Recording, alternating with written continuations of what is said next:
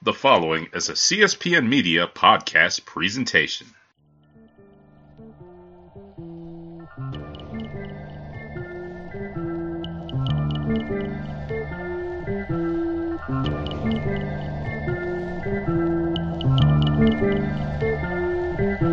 All right, boys and girls, my name is Tobias Woolborn. The name on the marquee is Beer It Is on the CSPN network. Shout out to Classic and Mentally for allowing me to do this show each and every week for absolutely free. And our good sponsors at Amazon.com. Click on the CSPN, CSPN.us link. Then click on the support our sponsors. Go on there, buy your Amazon stuff that you would buy anyway.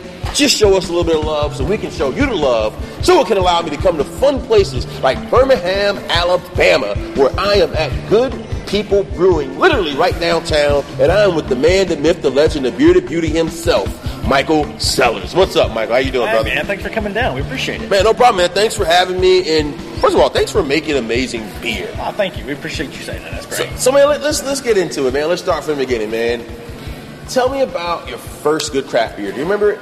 yeah, actually, um, it, I don't remember very well. There was a, um, this was in 93 maybe, and we had a, uh, a brew pub here. Um, and I can't remember the name of it, but it was back in that phase of uh, all those craft beers in the mid 90s or early 90s. And the, the beer was called Meaning of Life. And I don't even know what style it was. I just remember going, wait a minute, this, This is is different. and this is cool, and I and I um, and I like this flavor, and uh, so that was kind of the catalyst of turning it uh, onto beer at that point. Yeah. Nice. And then from there, how did that lead to you brewing beer? So it was kind of funny because I, I, I was overseas, and my, my partner here uh, now, Jason Malone, he, he had gone to school overseas and uh, for his uh, for a master's program, and we both simultaneously got to sample beers overseas, Right, which yeah, yeah. the American lager style that everybody was infatuated with beer. So coming back, we both had this kind of eureka moment of like, hey, let's homebrew what we enjoyed overseas, and so it just kind of went from there. So we, again, from a home brewer looking for things that they had experienced uh, somewhere else, um, to a hobby, to an obsession, to okay, now this is crazy, but why don't we start a brewery? Um, so that's kind of where it all spawned from. So, okay, so from there, right? So, what did you first brew on? Do you remember? Yeah, we actually uh, had a Northwest um, or Northwestern um, uh, brew pub system. That was the brewery that we had. The Meaning of Life. They went out of business and left all the equipment. Oh, there. wow. So, you, wait a minute, wait a minute, wait a minute. So, you started, you didn't start like most guys, they start with the Mr. Beer Kid or, you know, Oh, something. no, no, no, yeah. no, no. We started as home brewers, all grain brewing. Um, Wow. From from day one. So, you were all invested. So, you Yeah, weren't, yeah. no, no extracts, no Well, it was funny. I, I guess it was just the books we had were all grain. Like we didn't start extract, so there was a, probably a lot of money spent throwing down the grain, learn or down the grain, learning how to brew all grain.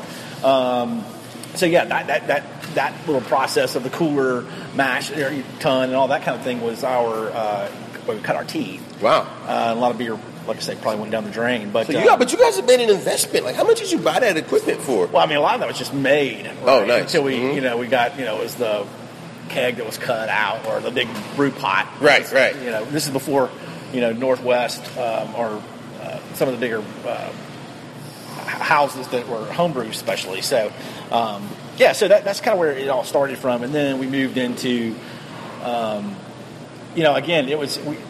We, we bought we bought that old brew house or an old, that old brew pub system, Wow. and uh, yeah, so it was just a trial and error. Now, now, thank God, back then there was no competition, so Nice. Mm-hmm. you could trial and error. Today, you can't trial error anything. You, you better be ready to hit the ground running. Wow. And then from there, so, okay, so you're brewing on this big boy system. Tell me about this. What size was it? How many? Um, Seven barrel. Seven barrel. Oh, wow. So, you guys were making a lot of beer. Yeah, for for the brew pub, it was, Yeah. it was good. Yeah, yeah, yeah. Oh, and sure. uh, yeah, right. So, and, and it was. I mean, you know, I sound like a grandpa saying we walked uphill both ways to school, but it was like that. It was. Um, Keg carbonated, Right. shaking the kegs to get them carbonated, and then forklifting them down a hallway. Yeah, there wasn't any automation on that thing, right? No, None of no, that no, stuff. It was just it was just backbreaking labor at that point. Yeah. Nice, nice. And so, how old were you then, man? Gosh, back then it was well. I say back then it wasn't terribly too long ago. It was 07, 08. So whatever that is, 35, I'm 45 now. So that Mm-hmm. Nice. was 35 ish. Yeah, yeah. So, what were you doing before? And So I was I was in the software game and Mm-hmm. I was uh, selling software overseas. So I was going a lot, but also got Nice. experience a lot of beer. and my partner Jason was um, a financial certified financial planner. Okay. Uh, so uh, we, we both came from kind of suit and tie uh, Nice. area, and then we have a third partner, Eric Schultenover, who was an attorney. So Wow. it all went from you know clean cut to scumbag, right, to, to, to dirtbag. Right, right. So it normally goes from like, you know, like Dusty Rhodes, like, I wind it down with Kings and Queens, I stepped out with poking beans. So then, like, you go from like the, the Kings The and opposite. Queens To the opposite way, to making beer. And by the way, guys, speaking of making beer, speaking of where you can dance with Kings and Queens, you can do that each and every week here on Beer It Is, on the CSP Network. My name is Tobias Woolborn, and we are rocking and rolling here in Birmingham, Alabama, sweet home Alabama, for my man Michael Sellers, man. So, by the way, owner, head brewer, right? All that? Well, I'm the owner of the head brewers back there now. Adam uh, and my other partner Jason, he's production guy, so he was kind of the head brewer um, for a long time.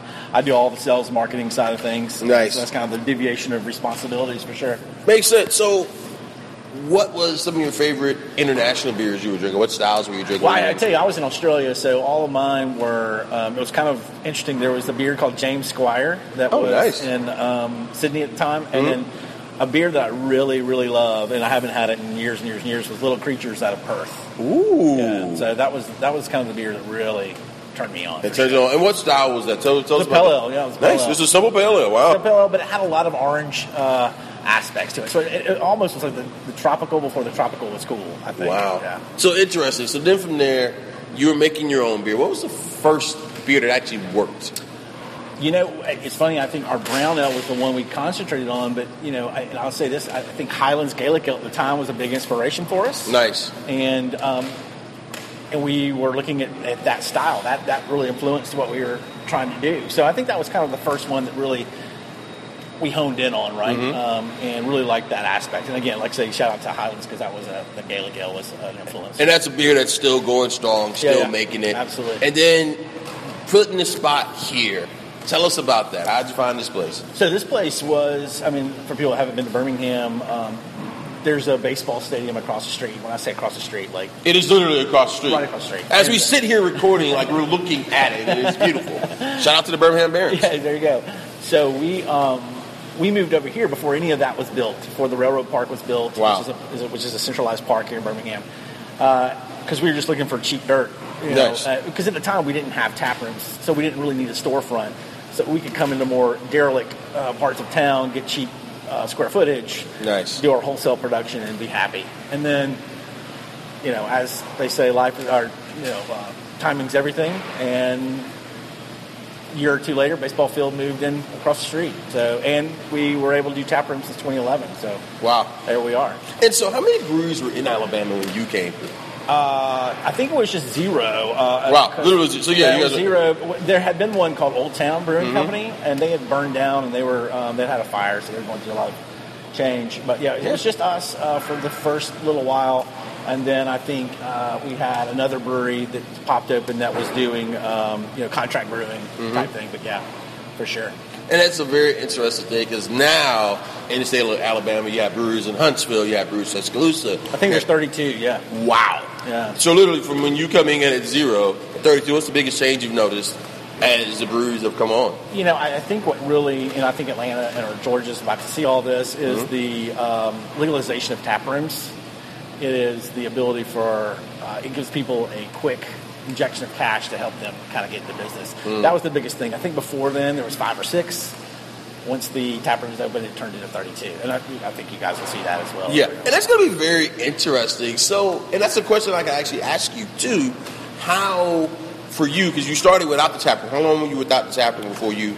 08 to 11, so three years. So three did three years without the tap room, Sure. just making beer, putting it in kegs. Yeah, And were you were you were you canning? Were you bottling in? Or no, no, it was all it was all draft. oh wow, all draft. yeah, yeah. How, how are you making it? We weren't.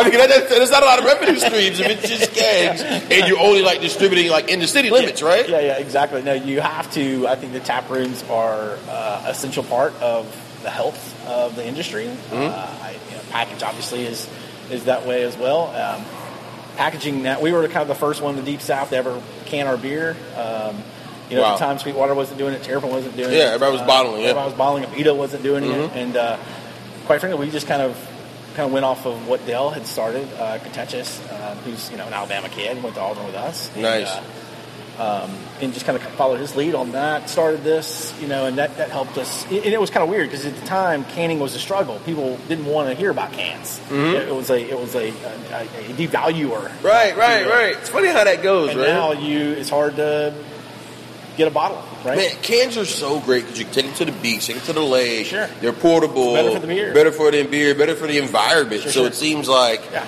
innovating there. So I mean, when you guys were you guys mobile canning before? No, we jumped in and bought a canning line. Yeah, Cask canning line. Yeah. That's, that's that's an investment. Sure. That's No, an it was- investment. We've been all in from day one. Like it's all chips have been in. Um, whether that's naive or whatever, it's just you know, and this is just us. It's not you know crazy investors or anything like that. Wow. yeah. So it's you, Jason, two, Jason, and Eric Schultenover in, in Nashville, and then we do have a few family and friend investors, but you know we don't have any sort of outside. We're still independent craft. You know, still rocking along that. and you know what? The upside down bottle. We're still upside down bottle. Upside down bottle. That's going to actually bring along several more questions because when we come back off this break, we're going to talk about one, what independent craft means to this brewery, how that affects this brewery. Also, two, what are some things coming up next? Guys, stick and stay. Here it is. CSPN. We'll be right back.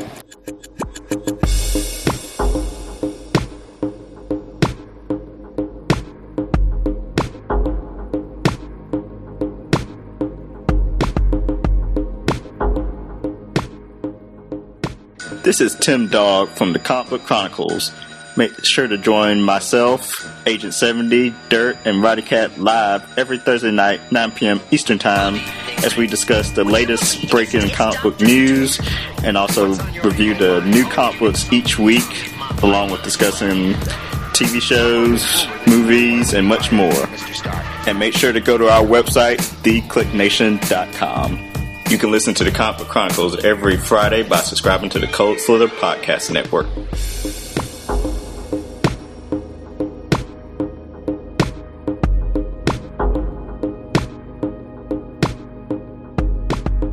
All right, boys and girls, back off the break, and this is Tobias Woolborn for Beer It Is on the CSPN Network. Shout out to Classic and Melanie for allowing me to do this show each and every day for absolutely free, once a week on the network. And don't forget to support our good folks at Amazon.com. Click on the link on the CSPN.us page. Support our sponsors. Go on, buy your Amazon stuff as you absolutely already would. We just get a little bit of cut of it and allows me to travel, come to fun places like Birmingham, Alabama, and drink beer with my man Michael Sellers. Michael, how are you again? Good, good, good. All right, so we're back in the saddle, man. We were just coming back. We were talking about how the tasting room, different things kind of have impacted what you guys do.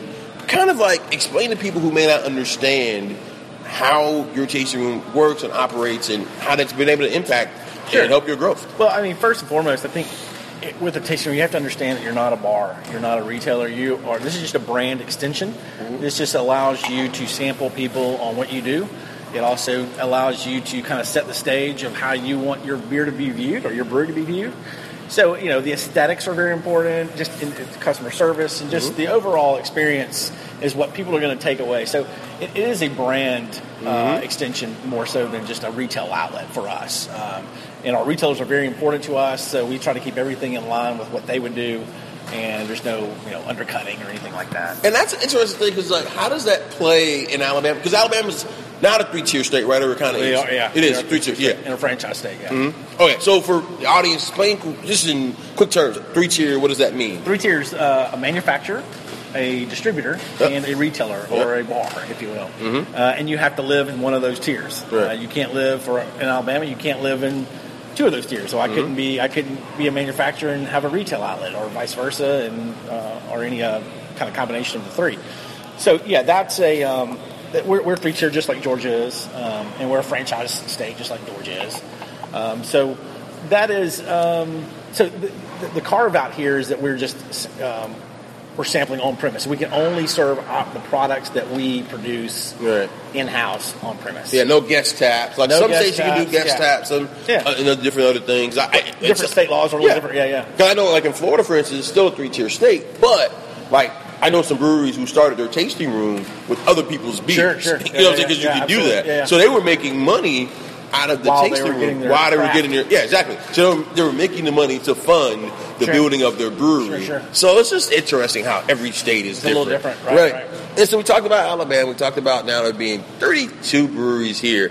Yeah. How do you guys all play together, man? Oh, very well. I mean, I think we have a common interest in what's going to go on. We, you know, obviously, you combine to um, help, you know, have a hand up in the air for legislative issues, for just overall um, craft industry issues that we all face, and it's a good place to be able to talk about those things and maybe come up with some sort of organizational aspects to resolve some of these issues. And so is there, is there like an Alabama Guild? we and- have oh, Alabama Brewers Guild. Yeah. Nice, nice. So where do you guys like meet and how do those go? I mean, like on a quarterly basis, and Mm-hmm. um, kind of talk it out. Um, and, you know, and it's a lot of that is fundraising, a lot of that is legislative issues, um, you know, kind of thing. Right, right. And then from there, what are some things that are facing the state of Alabama specifically as far as the beer industry and Well, how things go? I think you know, with Free the Hops, kind of kicking all this off, it's really been. I mean, Alabama is relatively progressive. I mean, I know that's counterintuitive to a lot of people, but Mm-hmm. in this in this uh, way we are right now, in the beer world at least, we're a little more uh, progressive. Like I said, we've had tap rooms since 2011. Yeah. That's something that uh, Mississippi doesn't have. Georgia will have, I guess, here in a month or so. Mm-hmm. Um, so we've been looking at that for three years. So, but there are some other things that I think we can work on to help um, ease the burden on our small businesses that are that are breweries. Yeah. And now that they're kind of a substantial part of the entertainment uh, feel of every community, uh, there's some things that we can do to make them more healthy and more sustainable moving forward. Yeah. and then how far are you guys distributed right now? Uh, we're distributed in Georgia, uh, Tennessee, and the Panhandle of Florida. Nice, nice. So you guys are including Alabama. You got like four, Yeah, three states or four states, four including Alabama. Yeah, Nice. Yeah, yeah, yeah. So yeah, That's pretty. That's pretty awesome, man. I mean, what was it like getting that first account outside of not even Alabama? Say outside of Birmingham. What was that like, man? You know, I think at the time it was a little uh, different in the sense that we were one of the few breweries, right? So Right. it wasn't. You know, today you just jump into a pool full of everybody. Back Yeah. Mm-hmm. then there wasn't a whole lot, uh, so you know it was probably a lot easier to Mm. get that account back in the day. So you maybe not have, you didn't appreciate it as much as you do now with all the competition. But uh, I say now, uh, you know, especially coming to Atlanta, it's you know it's we look at some of the accounts that were our haunts when we would come to Atlanta because Right. Atlanta's the big city for us. Um, and so being a part of that is a you know pretty incredible feeling when you see all the see your beer in some of the places you went you've been going to for years and years. Yeah, I mean, it's crazy. That's why I was just at Brick Store the other night and I saw they got Snake Handler Oh, on right there. on. Yeah, Yeah, it's like, wow, okay, that's really cool for those Yeah, yeah. guys, man. Yeah, like seeing them at Joe's, I mean, Brick Store, Porter, you know, Yeah, some of these- Argosy. yeah, some of these epic places that we'd already been going to for years. It's really it's really incredible. So that, that, that, still catch you, like when you see your beer, like places like like yeah, that. Uh, yeah, yeah, no, it's still good. It's still you know it's kind of a you kind of look back on where you've been and say, oh, this is awesome. you know? yeah, we Yeah. we doing all right for ourselves. man. Well, we're trying, and we're starting to see some, a little bit of fruits of, of the trying aspects. Well, and then how does that work, man? Because you know, there's an old joke in brewing where in order to make a little money, spend a lot of money. Yeah. How does that? How's that working for you guys? Like, are you guys like starting true. to make some It's profits? I mean, you guys. I mean, yeah. I mean, I think after ten years, if we weren't. That'd be a bad, bad scene, right? Right. I will say, you know, it's it's it, it's more difficult out there for everybody. Um, you know, with seven thousand licensed brewers by the TTB, inevitably it's just going to get more and more difficult. Uh, and and uh, so, yeah, I mean, I think it's all about just at this point, it, it is just comes down to execution and working hard. I mean, that's what it is. I don't think there's a silver bullet for anyone. It's just you know execution, doing your plan, and trying to make the best quality beer you can. Yeah. And so from there, like, what do you think separates the the big brewers or the really good brewers from everyone else? Like the ones who, I guess, are gonna survive as things continue. Yeah, you know, I, I wish I knew that. I mean, I think we'd all be way better off if we knew what the uh, what the silver bullet was. I, again, I, I think it's just important to stay true to what who you are. Um, it's very easy to get distracted in today's because this style is super popular. Maybe that's not in your wheelhouse. Do you go chase down that rabbit hole? Um, a new brewery pops up with really crazy, great marketing. Does, Right. it, does it make you want to change your marketing? I, you know, I think all breweries kind of go through that. Um, you know, kind of looking to see what's happening in the in the industry and question themselves what are they doing. So I, I do think it's just important to stay true to yourself, stay on path, execute a plan. That's, that's all you can do. Right. And if it resonates, it resonates. If it doesn't, you know, you start over and you scrap Yeah, it again. and, and this is also an interesting topic, man. A lot of people ask this, and I always wonder, like, what would it take for you to dump a beer that's being brewed? I mean, I I mean, I think it happens. I mean, I, for us, it's just a standard that we have with, with what we want to put on the shelf. So if it doesn't meet that standard, instead of hurting your reputation, I mean, it stings because it's dollars that go down the drain. Literally. yeah, literally dollars that you, you have to just say, look, I mean, that's that goes part of that executing a plan, being true to yourself. Mm-hmm. And so that's that's kind of what it is. I mean, I, I thank thank goodness it doesn't happen as often, you know, as it may have in the past. I mean, you know, obviously you get better at your craft and you get better equipment and you get, you know, more experience and things like that kind of subside. So, you know. Well, I'll tell you another place where we try not to dump beers. Here on Beer It Is. Yeah. on the CSPN Network. My name is Tobias Wilborn, and rocking here in Birmingham, Alabama with my man Michael Sellers at Good People. Shout out to all the folks down here who listen to the show each and every week. So then from Mike, from there, man, tell me about your brew house, man. So yeah, so we're a 30, 30 um, barrel brew house. We've got 19 um, 60 barrels and uh, two 120s. Uh, Ooh, that's a lot of beer, man. it is. I mean, and you know, and, and we're lucky at this point. We're still just keeping up with production, so that's that's good. Um, we've got a canning line over there. There's about 60 cans a minute, um, two cask uh, units. So I mean, we're, we're pretty busy, just kind of keeping everything um, together, right? And, and you got a tap room. Again, we're right across the street from the baseball field, so all right, we got a pretty decent tap room business during the summer with uh, all the baseball patrons, and yeah, so you know, Are, are you on tap in the park too? yeah, yeah, yeah. yeah. Oh, nice, nice. What, what do you have on over there? Uh, I think we've got our Pale Ale over there. We've got our JUCO, our um, our Session IPA, or we're calling our Southern IPA, I should say. Nice. Uh, Urban Farmer, which is our saison. So yeah, some things that you can drink. Right, yeah, because you years. get tired, yeah, you want to kind of yeah. knock back Yeah, some beers. Absolutely. That's going to be very interesting, guys. And speaking of knocking back some beers, it's about that time. We're going to try a few things. Michael's going to form up a couple Sure. samples, and we're going to talk about those samples here on the next segment. Guys, stick and stay with Beer It Is. We'll be right back.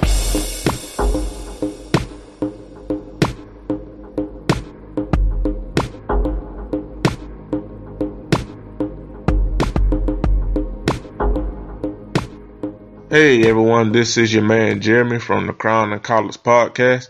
Just reminding you that you are listening to a CSPN media presentation and to check out Crown and Collars every Wednesday so we can tell you what your aunt does when you're not around.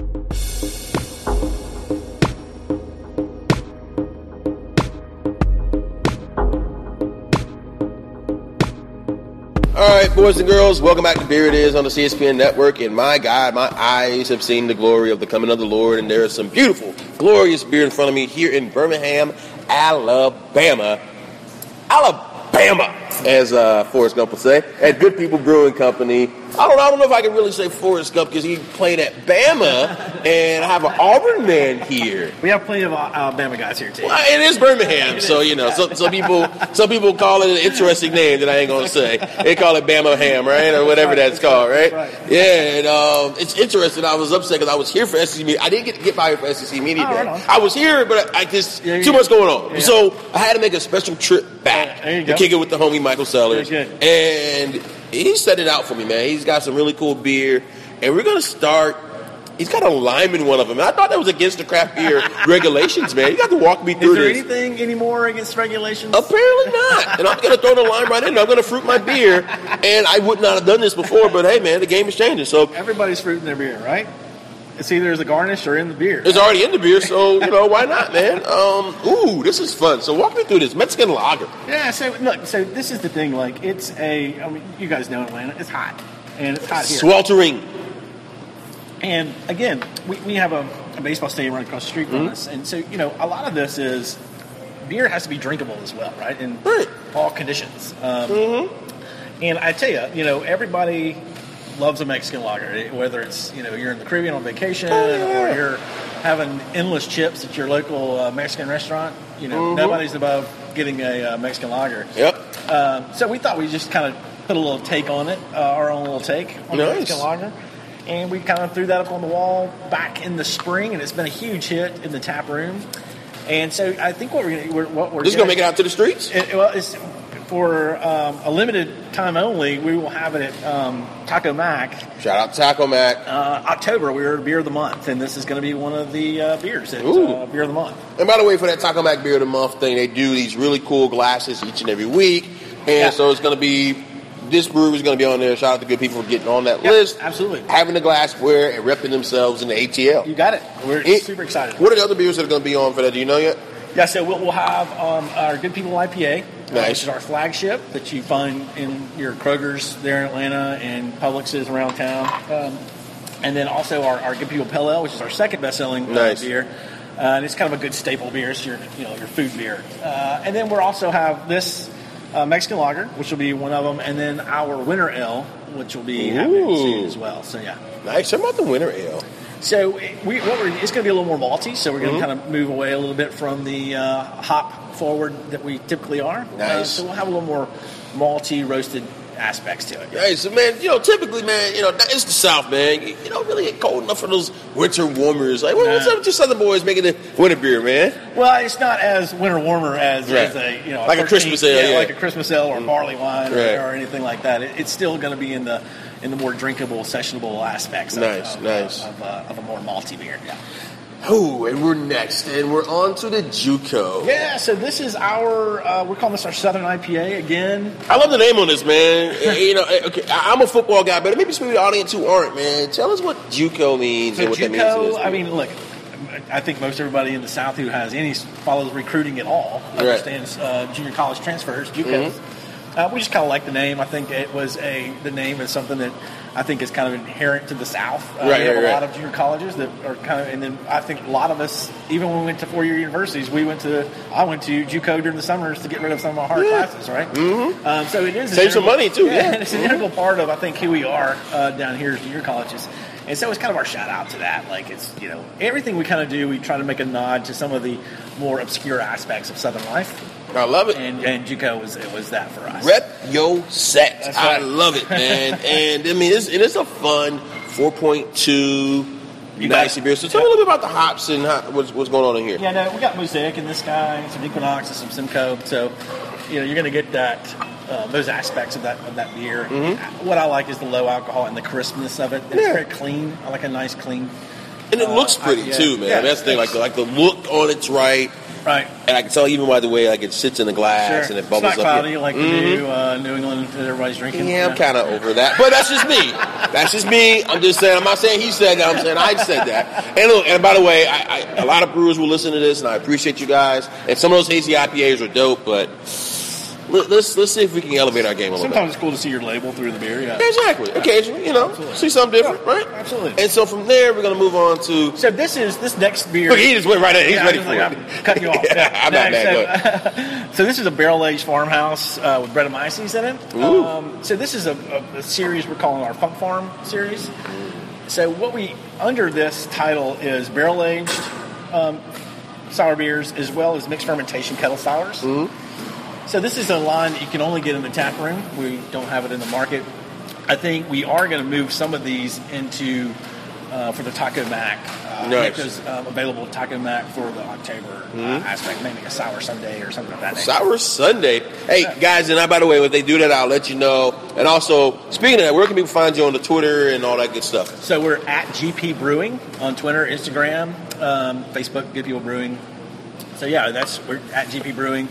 Find us everywhere out there. Go go show them some love, man, because they're making some badass Thank- beer. thank And by the way, this beer got ranked by a certain magazine. Tell us about that. Yeah, so you know, Paste magazine out of you Out of ATL. out of ATL um, does the style rankings on a, on a monthly basis. Mm-hmm. Anyway, so the, our Funk Farm, this barrel aged farmhouse, came in at number fifteen, and then our Urban Farmer, which I'm not sure has hit the Atlanta, it hasn't hit the Atlanta market yet. No, I haven't even had is it yet. Our uh, saison, and uh, it was number twenty-one in their ranking. And by the way, when they do Always like these, that. that, that 15 was out of like 180, something, something like that, Something yeah. like that. It's all blind too, yeah. So Yeah. we really appreciate that. And by the way, full disclosure, I've actually been on a couple of those panels, and it's a really good time. They just bring out a lot of beer, and Yeah, yeah, yeah. yeah, you have your water. Oh yeah. well, and it's interesting, or they just put them in, you know, Sure. these things, and you just yeah, unmarked, and you look, and you, you know, you're looking for color, you're looking for taste, you're looking for touch, and they're really fun events. Shout out to Jim Vorel and that crew right. for doing those whole things, and um, Wild Heaven will host a lot of those as well. Yeah, so shout out to them, Indicator, for doing those. Anyway, that being said, man, this beer is really fun, and, and we got an interesting bottle here. Brewed on the brewed on brewed in February of last year Yeah. and bottled. September. So we're almost a year on this beer. Ooh, and it's drinking good, Yeah, man. yeah, it's really good. So, like, speaking of that, so with these, like, How do you keep your sours? You you put them in the fridge? How do you keep them? How do you age them? Do you age them? What So yeah, we, we, we age them warm, and then we'll put them we'll put a limited amount in a cooler for people to have Okay. on site. You know, Nice. so yeah, it is. And you can buy them to go, and, and, and I think it's going to be the same in Atlanta. But we have we have beer to go Mm-hmm. up to 288 ounces. So some people will take cellar these beers warm, but yeah, if you want to have one here, we also keep. them Right. Okay, but but you could cellar the sour Absolutely. warm Yeah, if yeah, you wanted absolutely. to. or- Yeah, absolutely. That's not bad. I mean, that's the thing. I mean, this beer is interesting. I think if it's doing this well now, I wonder like what would be the max time on that that you would say? That's a good question. I, I'm thinking probably looking at about two years on that, but uh, Ooh. but yeah, right now it's just it's it might be peaking out. It's really really good at this point. And actually, it's interesting. I actually have a sour beer fest tomorrow, so I think I'm going to get one of these bottles from you and, Do and take it and Yeah, absolutely. go wild to people at the sour beer fest I got No tomorrow. doubt, do it, no doubt. Take it. But anyway, that being said, man, we tried some of these. Oh, you mentioned Urban Farmer. Yeah. So tell me about that beer. So it's our take on a on a on a, on a saison, right? So it's a you know down the road saison. I think that we execute a little um, pretty well. It's in a package. It's in our can at the moment, so Mm. you can get it in Alabama pretty much anywhere. Yeah. um, it's, it's on the shelves. But yeah, it's you know a little spice to it. Um, very sessionable, if- as, as, as people say. So yeah, it's a it's a good alternative to something that somebody may not want this super hot forward. Has a little more malty aspect. That yeast comes through, so it makes it uh, a little more Belgian type feel to it. Nice. And guys, we're gonna we're gonna take one more pause for the cause. It's gonna be the last one of the show because there's one beer we haven't mentioned. Snake Handler. No, no, no. That's not it. Oh, we haven't mentioned Snake Handler. We are going to have a sample of Snake Handler when I come back. But there's one beer. It is actually my favorite that you guys do. Yeah. And I'll tell the audience what that is when we come back. Stick and stay. And if you know me, you know what style it is because I talk about my favorite style all the time. So we'll talk about that beer when we come back. Right here. Here it is. CSPN.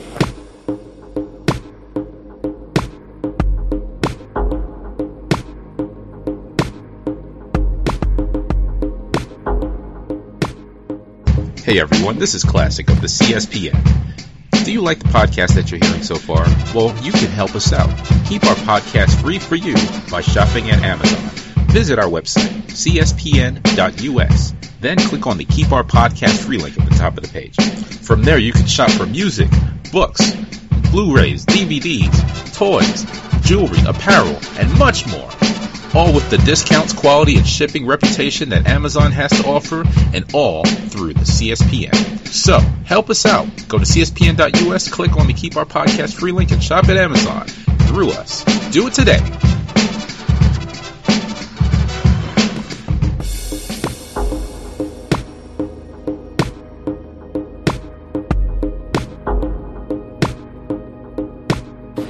All right, boys and girls, once again, this is Tobias Wilborn here for Beer It Is. Today, the name of the marquee is Good People Brewing out of Alabama in my Keith Jackson voice. Old school ABC, you know what I'm saying, rocking and rolling. But we're here with Mike Sellers as he continues to talk to us about their brewery, their beer. And I promise you guys there was two beers we're going to discuss. One, we're going to get into the Snake Handler IPA, which has become a very popular. Mike's going to tell us about the malt bill and the hops and all that good stuff with that beer. Yeah, yeah. No, so Snake Handler is our most, um, well, it's our, our biggest beer that we have out there. That's a big boy. On, on, it's a 10 ABV, and it's got. Uh, Well, there's another big beer, but we're going to get into that yeah, yeah, next. there's another big beer, but that doesn't come out as much. So Snake Handler is available in draft. Um, so it's our double IPA. So the malt bill is twice what our IPA is Mm-hmm. currently, and uh, you know it's got a um, ton of hops in there. So it's a five different hop banger in that guy, and it's a uh, IBUs are over hundred. Um, and it is. By the way, that's international bitterness Yeah, unit for the, for the audience because yeah, some people. Yeah. I, I still got remember some people don't know, but yeah, I mean, not- it's, it's got some bitterness to it. You It, can it, feel well, it. it in the does, but I mean, obviously, you know that there's perceived bitterness and then there's IBUs, and the perceived Mm. bitterness, what makes this this beer uh, maybe a little different, is the perceived bitterness due to the balance against the malt bill. You don't perceive the hundred IBUs. Facts. Um, so that's that's kind of one of the things that I think separates it apart from other double IPAs is Mm. the perceived bitterness on it and the balance in that um, malt bill. But yeah, so that's been a very popular cult classic. We release that in package in 12 ounce cans once a year in January. Um, so that'll be coming out January 2010, 2018. whatever Pay attention.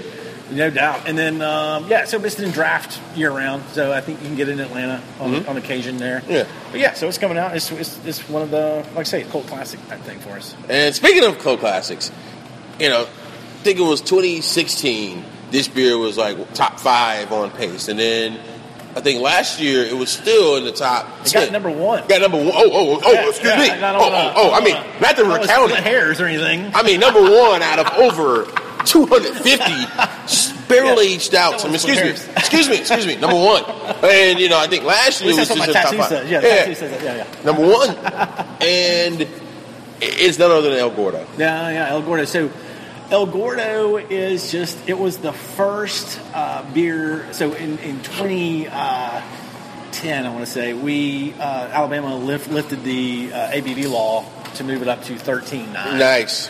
Um, and that was the first beer ever served Mm-hmm. to the public at 13.9. It was exactly thirteen All nine because it could never be over all, all because you know. notes, 13 on the notes. Right. That's difficult to do, but yeah. Um, but so yeah, it's it's our big, massive stout, uh, and we have every year in December an El Gordo Day, and that is.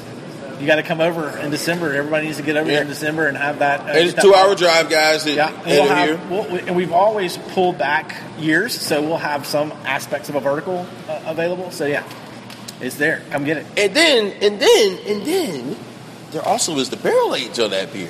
There is the barrel age on that beer, yeah. So there's there's more out there for this year as well. So yeah, we'll have. Oh, do tell. Yeah, so uh, we, we'll, we'll have them aged in some whiskey barrels back there and uh, available for everybody to come see in December. So yeah, check And your local listings. Check your local listings. Follow these guys on Twitter at GP Brewing.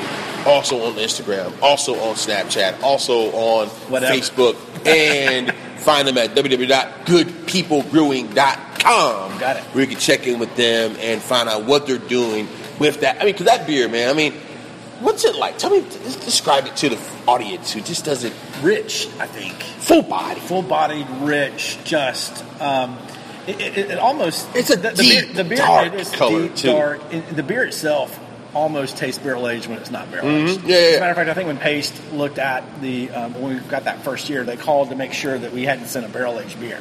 At the time, we weren't doing any barrel aged beers. Right. Um, so it does have a lot of smoky bourbon characteristics Mm-hmm. by itself without without the uh, the aid of, of, of barrel aging. And then the barrel aging just takes that to a whole different level. Uh, you get a lot more of the sharpness that you get with a barrel aged uh, bourbon.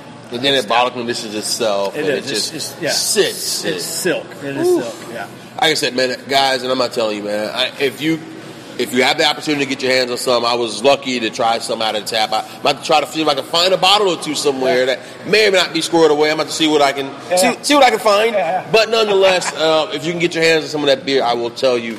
It's as good as any stout in America worth chasing. And I've been very fortunate to have some really good beer all over this country. And I will tell you that El Gordo is as good as any you'll have.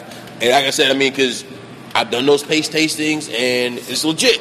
It's really blind. There's no, you know, preconceived notions. You're just looking at a line of beer and you're drinking, you're tasting, and, and you're writing the notes, and it's a very serious thing. So when a beer wins that, and then it still follows up and still stays top five, Right. that tells you the quality of that beer.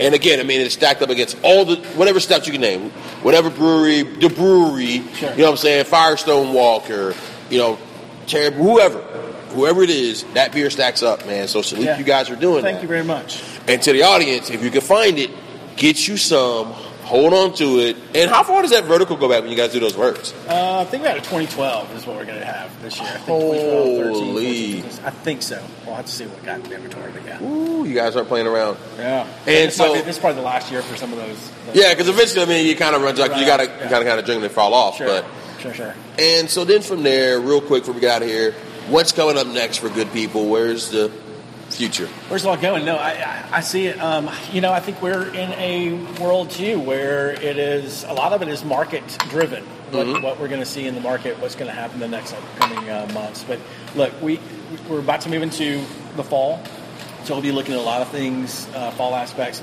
Like I said, El Gordo Day is happening in December. Um, then we'll have our Hodo, which is our Heart of Dixie Open. It's our homebrew competition Nice. that we'll have in January or February. Uh, and the Snake Handler also will be released in January as well in package. So I think some of that will be coming to Atlanta this year. Hey man, I, yeah, I will keep you guys posted yeah. on where that steak. Cause you, it's a good beer, man. It's a really good beer, good double IPA. It stacks up against any But double everybody IPA come over there. for El Gordo Day. It's good times, bands. There's you know, it's, it's a lot of um, a lot of bottle share going on, a lot of bottles um, being sold. And that's another important thing, real quick, before we get out of here. What is what does the bottle share culture mean to you? You know, I, for for me, I think it's just a way to keep the heart of craft beer going. Right? I mean, I think that's it. Like bottle share is the heart of craft beer. Mm-hmm. Yeah. As as craft beer becomes more mainstream, and you get more Mexican lagers, and you get more some things. You know, we, we got to remember we came from the, the, the beer enthusiast crowd, right? Yeah. That's where it spawned from, and that's what bottle shares do. I think it keeps it keeps well. For one, it helps productions and brewers Mm-hmm. keep their um, creative juices flowing. Yeah. And you know, with bottle shares, that is something you can do in small batches, and you can really get out there. You don't have to go to your distributor and ask about how we're going to move a bunch of volume of this beer. Uh, Right. So, so that's that's it. I mean, I think it's the heartbeat of, of craft beer. Yeah. And then it's so interesting because there's there's that battle between the guys who are trying to get the. There's some people who like, I call them whales or whatever you want to call Sure. them. There's some whale hunters, and I think they annoy me sometimes. Yeah. What's your take on that whole scene, man? But that's it. That's every hobby, or that's everything. I mean, Right. I, I don't care if you're into cheese. You know, I mean, Right, there- right. There's people that are into that in cheese, right? And anything, foodies are like that. Mm-hmm. So it's not just a beer thing. It's any hobby you can come up with. There always going to be the people. There's going to be enthusiasts that, that are purists that want to see it one way, and other people want to see it the other way. It, it, that's just the nature. I think that's just human nature, and, and how when people are uh, find themselves endeared to a certain product or a certain aspect of life, they want to. They're going to debate it and talk about it. So I think it's a healthy thing. and then last thing, what are you drinking other than your stuff? Uh, other than my stuff, I like I, you know I try to drink a lot of local stuff here. Um, you know we don't get a lot of, of Atlanta stuff Right. now. Um, you know, look, we, but when I'm over there, I, I try to drink as much as I can. I, the Scofflaw, I think you brought me some of that today. That was really Right. good. So, you know, I, I like seeing some of these younger guys coming up and, and So what, what are you drinking in Alabama though? Like, uh, yeah, man, put, put us on. Oh, put it on some Yeah, things put it on here. Like, I, I, there's a new brewery called Ghost Train. They've got some some good stuff going on. Um, I'm just trying to think of, of everybody that we've got we've got going on. Yellowhammer does some things that are really Shout good. out in Huntsville. Shout out to them. Yeah, Huntsville's doing a lot of good stuff up there with uh, Straight to Ale, Yellowhammer. Yeah, um, so Yeah, they got Blue Pants up there you got too, Blue right? Pants up there. Yeah. Exactly. A lot of these guys are starting to do a lot of spirit stuff. So Mm-hmm. you know, everybody's trying to Step the game spread up. their wings a little bit. And is there like an Alabama festival? Like, Yeah, actually, Saturday actually is uh, the Birmingham or the Magic City Brew Fest, Hmm. uh, which is the Free the Hops organization puts that on, and that'll be Saturday. I think it starts at three o'clock. I need to go look at that. But yeah, who- who's hosting that? Where's that going to be? So It's going to be in Avondale Park, Okay. uh, which is just down the road. Um, right up the road from Avondale Avondale Brewery. Brewing, yeah. it's only like two blocks of Avondale Brewery. So if you guys want to come over to Atlanta, you can do a beer fest. You can hit Avondale. You can come see us. Nice. Um, so yeah, you can make a little. They had a pretty cool festival. Yeah. So guys, check out that from Free the Hops. Also, keep coming back, checking out Good People. As Yeah. again, you can find them at Good People Brewing, at GP Brewing on Twitter, Instagram, Snapchat, all those places. Untappd as well. Yeah. They're on Untappd. Be nice in the ratings to those guys. 'Cause, I mean, they're, they're brewing some good beer. Don't don't be assholes on Untappd. Just But- be honest. Just be honest. But be honest and listen. But I will say this though. Ooh, that brings about another question. I was going to get you out of here, but now you brought about another question. Do you personally read the Untappd? Yeah. Do you have somebody who does it, or Yeah, yeah. We have a marketing person who, who reads that. Yeah, absolutely. No, I mean, we, we, we, we take, I personally don't, but we, we do take that seriously and, Yeah. and we take suggestions. Um, just don't uh, beat us up because you don't like the color of the outside of the building. right, right, right? Or, or uh, one thing I will say I hate about Untappd is, all right, let's say you're not into a style of beer. Yeah.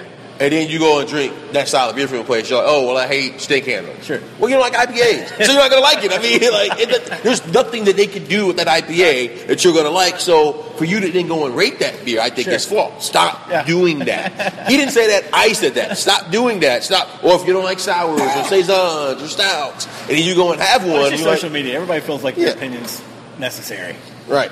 And it isn't, but enjoy the beer. Yeah. And, but speaking of your opinions, while you're at it, do rate our show and rate us well on iTunes and all those fine places, because we actually do, like, kind of appreciate that. So be, look it, but be nice, enjoy the craft, Constructive criticism. constructive criticism. but more importantly, before we get out of here, is there anything else that people need to know about you, the brand, and what's coming up? Well, you know, I, I just think that you know, for, for you guys and for everybody here, like we, we've been around 10 years. I think we've got our craft. We worked on it a, a good bit. I feel like we're putting out good quality product. And uh, we're in Atlanta, and we are so happy to be there with all some of the big names, or some of our heroes like Terrapin and Sweetwater.